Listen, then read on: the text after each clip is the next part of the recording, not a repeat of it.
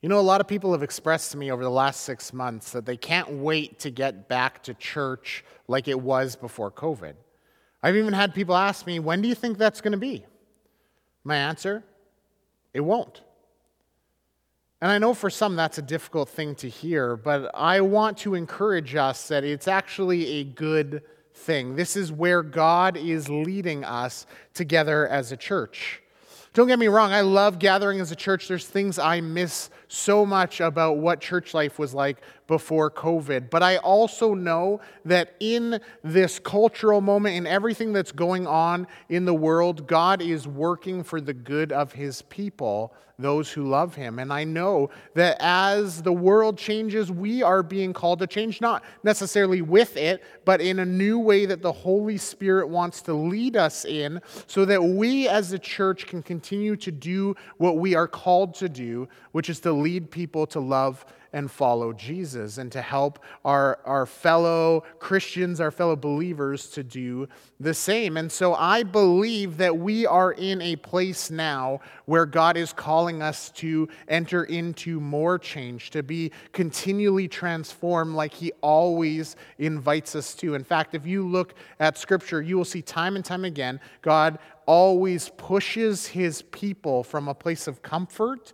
to a place of discomfort, but for the purpose of growing to be more like him and to spend more time with him in deeper and deeper in relationship.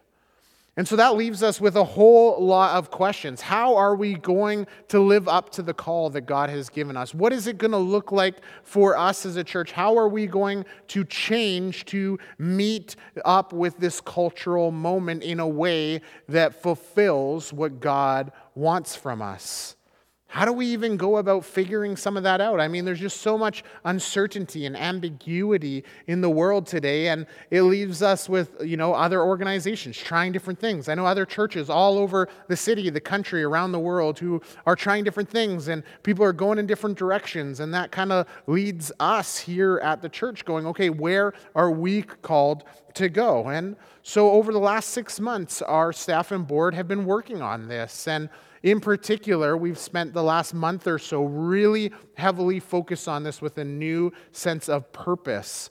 About three weeks ago, our staff and board had a little mini retreat here at the church, and we were gathered in this very room for the purpose of seeking what the Holy Spirit wanted to teach us about what the church should do and what we should be, how we should move forward. And as we spent time wrestling through that, the Holy Spirit led one of our staff members to have a word from Scripture. And that word comes to us from Isaiah chapter 43, verse 18 and 19. Let me read it to you. It says, Forget the former things, do not dwell on the past. See, I am doing a new thing. Now it springs up. Do you not perceive it? I am making a way in the wilderness and streams in the wasteland. You know, I think for a lot of people right now, life seems like a wilderness. I mean, it just feels like there's so much uncertainty, uncertainty. There's so many different ways that we could go. It's, it's like we're in the mountains hiking and we don't have a compass, we don't have a map or a GPS, and there's no distinguishable, distinguishable landmarks. And so we're just kind of looking around, wondering where we're supposed to go. I think as we think about our country and the world, you know, economically, politically, socially, spiritually, we look and we say, man, this place is a wasteland. And this is very much the things that Isaiah 43 talks about. Now, if you were to look at those two verses, though, in the context of the whole chapter and where this fits in the book of Isaiah, you would find that this, these words are spoken directly from God to his people. And so Isaiah takes the message from God to the nation of Israel, and he tells them and shows them that God is saying, I am being merciful to you, even in your unfaithfulness. Now, what's really interesting is that right before we had this word come to us in our staff and board retreat, we had spent a few moments in a time of repentance. As I said, we were working through wrestling. What should the church do? What should we become more like? And as we went through that exercise, it became uh, abundantly clear to me and to others that there were things that we were doing, that things that we were participating in that weren't accomplishing what we felt uh, we were called to do and be. And you know what? As I sat there and thought about my part in this, I realized that there were things that I, you know, whether it was agendas in sort of terms of how we do programming and philosophies that I was valuing over what I think God was calling us to. And so at that moment, I felt the, the need, the, the moment was right that I needed to repent before God and before our team of places where I'd put value of things above God's value. And so I spent some time praying and repenting of that. And it wasn't just me then, others joined in as well. And we spent time calling out to God, asking Him for His forgiveness. And one of the things we ended up doing in that time is really just laying aside everything we want for the church, everything we think should be right, and instead inviting God in to heal where we've gone away from what He might want, and as well to invite Him to speak to us with no agenda of our own on the table. And so I thought this was a wonderful time that after we spent time repenting and opening ourselves up to, to seeing what God wanted for us, that He gave us those words Forget the former things, do not dwell on the past. See, I am doing a new thing. And it's with that that we began to listen to God's call. God, what are you calling us to do? And we felt that God was calling us to step out in faith, to join in him, join with him in moving where he is already moving, to love him and love others in new and innovative ways. And so we really have this burden that has been placed on our heart to, to see something new happen within our church. There's places in our church that we are going to need to see change and renewal. There's places where God is already moving in our church, and maybe we haven't prioritized those things, and we need to give more emphasis to those areas in order to jump in on what God is doing. There's people in our community that have been neglected as we've looked inward at ourselves, and now we need to reorient our view to look outside of ourselves. We need to become more externally focused. And as we do this, we trust that God will be leading us where He is moving, and we know that because of that, we cannot fail. We will see good things. Now, I know as soon as we talk about change and, and, you know, things needing to be altered or things needing to be put aside, people can become upset because people have invested countless hours into different ministries, programs, experiences. And it's not to say that those things are bad, but it's to say that there is something new that God's calling us to. And I trust that if we follow Him, that if you follow Him, even in a sense of uncertainty or, or frustration or confusion, that God will fulfill exactly what He has promised to you and to us together as a church. And I think as we think about this, we should already be encouraged because we can see how God has been at work already. If you think back over the last few years, you will probably remember that God has been preparing us along the way through bringing sort of significant pieces to the puzzle. Back in 2017, we set forth a new mission statement. We wrestled through what our mission, our vision, our values were together as a church, and we came up with a statement that comes as a rewording of Matthew 28, which says that we exist to lead people to be passionate followers of Jesus. And then we thought to ourselves after that, we felt prompted by the Holy Spirit that, you know what, we need to figure out how we're actually going to do that because it's one thing to say it, but it's a whole other thing to lead it. So in 2018, we began to work on a discipleship plan. And so there were a group of us here at the church who, who dove in and we wrestled through what Scripture says, what best practices there are. We spent countless hours in prayer praying about how God would like to see us disciple people, to help people be passionate followers of Jesus. And so after the course of a year in the fall of 2019, we came forward with this significant discipleship plan, one that we still use today. And then, after that discipleship plan came, there was a stirring in the hearts of some of our leadership that now was the time to start preparing for uh, digital ministry. How are we going to enter into being able to do more ministry online? And, and through God's prompting in the heart of some of our leadership and some of our givers, there was a stirring so that when COVID hit, we were actually prepared with the finances and some of the, the information and resources to begin working towards quite quickly having this online online platform and other online platforms to be able to continue to do ministry. And so that's where we are now today. We've, we've seen that God's placed all these building blocks along the way. And so what we're next, uh, what we're wondering next is where do we go? What are we going to step out into? What is this next thing? Now, normally in a fall sermon series, what would happen is at the end of the series, I would say, All right, and here's our new plan. I mean, we love to sort of orient things around the church calendar, which starts in September, and we often spend time, you know, a year working towards something. And this year has been anything but what we had expected. And so, you know, today I'm not going to tell you that we have a new plan.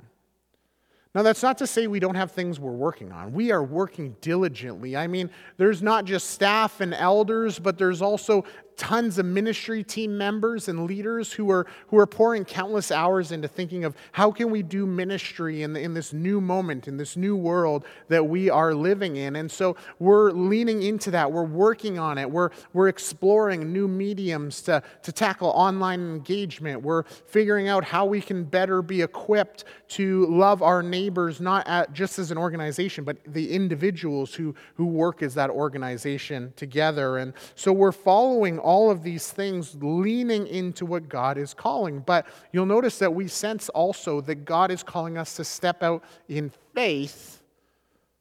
And so there's not necessarily this long path that we have planned out.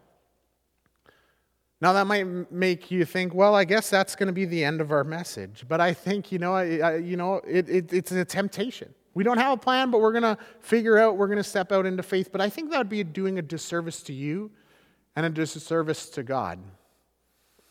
As we've been wrestling with this, and uh, our board chair Todd and I were talking about this a little bit more recently, we started talking about how perhaps the first call for us as a church is to gain a sense of trust in God, even in the midst of uncertain circumstances.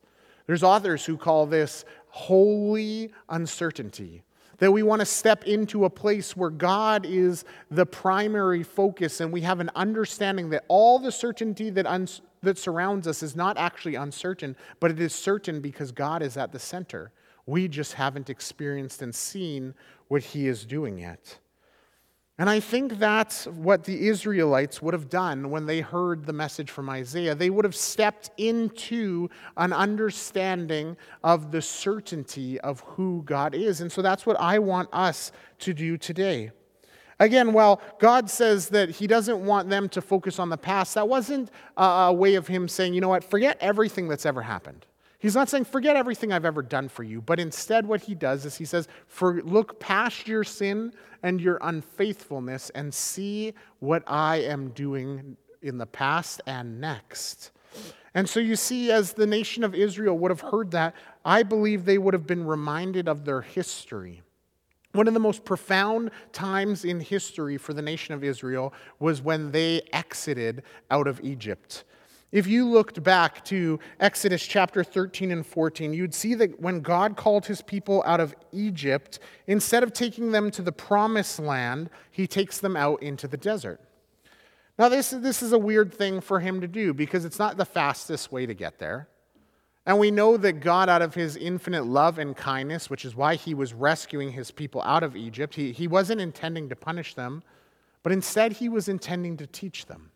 He was teaching them about a reliance on Him, and He was teaching them about His character. All while they were out for the 40 years in the wilderness, did God provide for the Israelites. He left His presence with them. He gave His teaching and His guidance for how they were to live. He provided manna, food to eat. He provided water to drink. He gave them everything they need. But what happened when the Israelites first stepped out of Egypt? Well, they second guessed it all. They weren't sure. At one point, after they had left Egypt, they were traveling and they looked back and they saw that Pharaoh and his army were marching towards them and they turned on Moses and they turned on God. In Exodus chapter 14, verses 10 to 14, we read this As Pharaoh approached, the Israelites looked up and, they, and there were the Egyptians marching after them. They were terrified and cried out to the Lord. They said to Moses, Was it because there were no graves in Egypt that you brought us to the desert to die?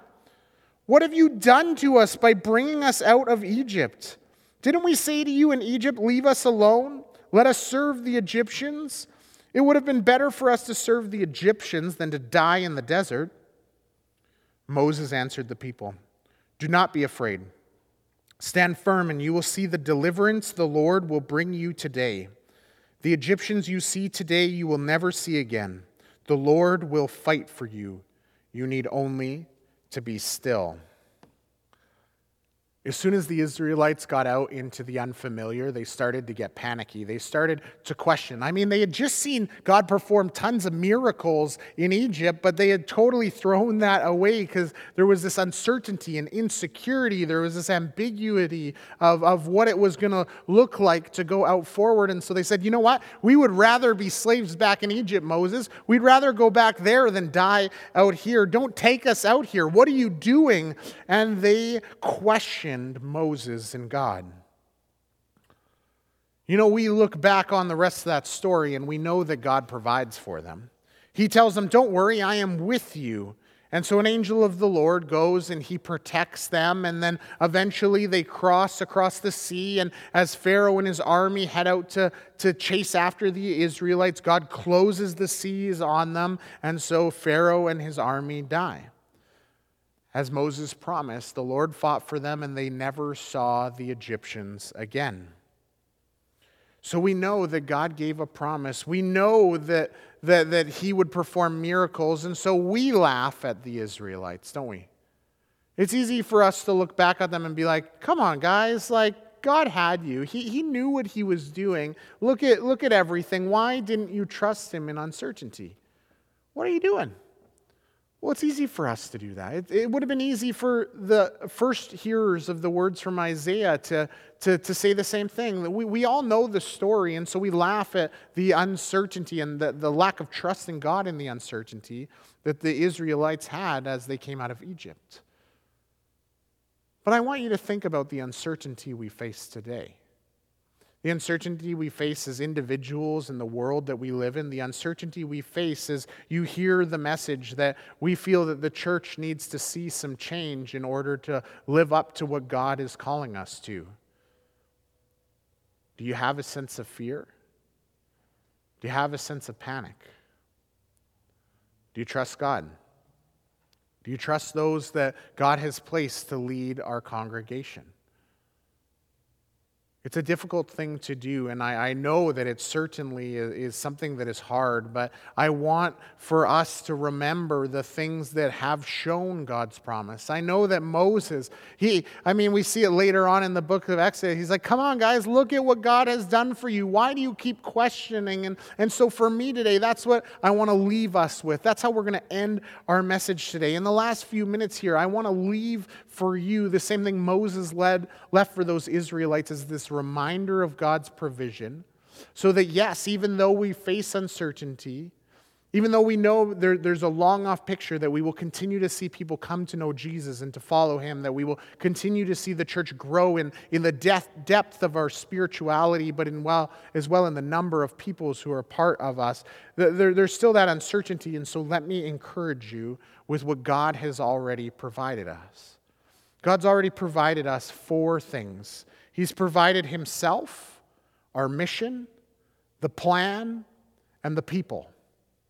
God has already provided us with Himself. There is nothing that should give us greater certainty in the midst of uncertainty than the fact that Jesus already has saved us. Jesus already came and he lived and he died on a cross and he rose again so that we could have life, so that we could be, be freed up from the greatest uncertainty, which is life after death. We could be welcomed into a relationship with him because we get the forgiveness of our sins through our faith because of what Jesus has accomplished. We get relationship with God through the presence of his Holy Spirit. One day through the second coming of Christ and then the full entrance of the kingdom of God here on earth as it is in heaven. God has already shown us the big picture. He's already shown us that the ultimate victory is won. And so, while there is a bit of uncertainty today, we can have certainty that everything will work out because of Jesus. The second thing that God has given us already is our mission. We see it in God's word. Jesus tells his people, I want you to go out to all the nations. I want you to baptize them in the name of the Father, the Son, and the Holy Spirit. I want you to teach them to obey everything that I have commanded you, and surely I am with you to the very end of the age. But right before he said that, what did he say? He said, I have all the authority of heaven and earth with me. And then when he finished, he said, I am with you always. And so when we re articulate our mission statement, that, that Great Commission as our mission statement, we say we exist to lead people to be passionate followers of Jesus. What we know is that God is with us and that He has provided us with this mission, this objective. And so if we lean into that mission and objective, we will succeed because He is with us. And so while we don't know exactly everything that we need to do next, we do know the very next thing we need to do is to go out to all the nations, through our community, through all the countries of the world, to bring the message of Jesus and to baptize people in His name, in the name of the Father, the Son, and the Holy Spirit, and to teach them to obey His commands as well. So we have that mission. But He also provided us a plan. One of the tough things that I find overwhelming as a pastor is when you hear this that God that Jesus says, I want you to teach them everything that I have ever commanded you. You go, Well, how am I going to go about doing that? And I'm so thankful that we had an opportunity to wrestle together as a church through to come up with a discipleship plan. That discipleship plan encapsulates everything that we believe we need to do to, to live out the life and teachings of Jesus. And so we have a plan that has been provided to us through God, through the wisdom of, of people within our congregation, through wisdom from, from people who we brought in to, to, to teach us and to help us work through these things. And so we not only have God with us, we not only have the mission He sent us on, but we have the plan for where we are going. But the great thing is that we don't do it alone because God has already provided the people we together as a church collective, as a whole bunch of individuals who were brought to be a part of the Emmanuel Church family, are part of the provision of God.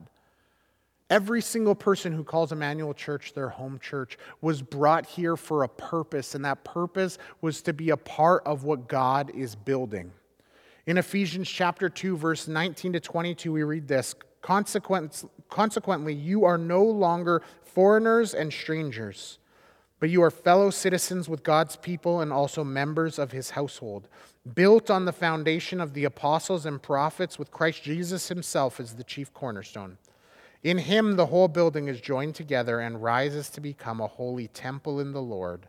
And in him, you too are being built together to become a dwelling in which God lives by his Spirit. We together are being built up to be the place where God spends his time, where he is glorified. And so it is us together that is able to accomplish this mission and this plan as we celebrate what God has already done by providing himself for us. You know, one of the things that, that worries me as we move into an online, uh, more online ministry, as it's easier for us to, to worship apart, as we have some real legitimate concerns that some people are immune and compromised and, and can't come to our gatherings, is that we forget, the thing I worry about is that we forget the necessity of those others with us. We can't lose sight of that. We got to remember that God has brought us to, to support and encourage and build up on one another. God has gifted each one of you uniquely, not for your own purpose, but for the purpose of building up His church. So even if you can't come gather on a Sunday morning for worship with us, I would encourage you to find ways to stay connected with the church, to serve one another, to, to keep encouraging each other as we are built up to become the dwelling in which God lives by his Spirit. God has provided himself, he's provided the mission, the plan, and the people. So what's next? Well, the what's next hasn't changed. Things are going to continue to go on. We're going to continue moving on. Uh, what we're going to do is we're going to continue to worship and celebrate together. We're going to continue to celebrate who God is, what He's done. We're going to gather to, to study His Word, to serve one another, to serve our community, to, to live this all out. We're going to continue to gather in small groups and in larger groups. Uh, the large group right now is 50, but we're going to embrace that. And our small groups are maybe just a, a, couple families in a home worshiping together, doing church and life together. But we're going to continue to do that. The second thing we're going to continue to do is to pray. And I would encourage you, I'd invite you, and I'd ask you, please, to, to, to be praying that we would see where God is moving. It's we in uh, Isaiah there, it says, Do you perceive what's springing up? Do you see what I'm already doing? That would we pray that we would see what God is doing in our community and would we see what he's doing in our church family? Would we then step out in faith in ways to support those things, to build them up so, so that a little bit of a spring would eventually become a geyser? Would we step out so that that little tiny stream in the wasteland would broaden to bring more refreshment and life to our church family and our community? Pray for wisdom for our leadership. Pray for me, for our whole staff, for our elders, for our ministry team leaders. Pray for all of these individuals who are making decisions as we try to follow after God. Pray for wisdom. Pray for really good discernment. Pray that we would have our hearts guarded so we would be fully focused on Jesus. The third thing we got to do is we got to continue to love our neighbors. We can't lose sight of that. It's really easy when we, we have uncertainty around us to become really internally focused, to, to worry about what's happening inside of the church. And we do need to worry about what's happening inside the church, but we also have to worry about the hundreds and thousands of people in our community who don't need or who don't know Jesus or don't know they need him yet. We need to bring the good news of Jesus as we go and meet people's physical and tangible needs, as we meet their relational needs. We also help meet their spiritual needs by, by bringing the hope of Jesus into their lives. This has to be one of the big things we focus on as a church if we're going to continue to live out the mission that God has called us to. Please continue to celebrate, to worship, to pray, and to love our neighbors. And as well, would every single one of us commit to growth? the thing that I have found in my own life is when there's uncertainty, one of the temptations is to just focus in on myself and trust myself to do everything. It's easy for some reason to, to shut out God in the midst of uncertainty, but that's actually exactly what we need because we know our own uncertainty, we know our own failures. But when we commit to growth, when we commit to spending more time in our relationship with God, what we end up finding out is that He shows us, He reveals to us what He has already done in our lives and where He is leading us. And so commit to spending time in prayer, to, to studying God's Word. Commit to the other spiritual disciplines that we've done teaching on here as a church. You can go back and look at our Grow Deeper series for, for more of that if you're looking at it online and, and commit to those practices so that you can grow not just in your walk with God, but in your security, in your stability, in your holy uncertainty, so that you would face all the uncertainty of the world, all the uncertainty of church with a holy faith, with a trust and reliance on Jesus, knowing that He has accomplished so much in your life, that His Holy Spirit is living within you, leading you and guiding you. And together, would that help us to lead out our great mission, to lead people to be passionate followers of Jesus, and to bring God all the glory as we do that? Let's pray.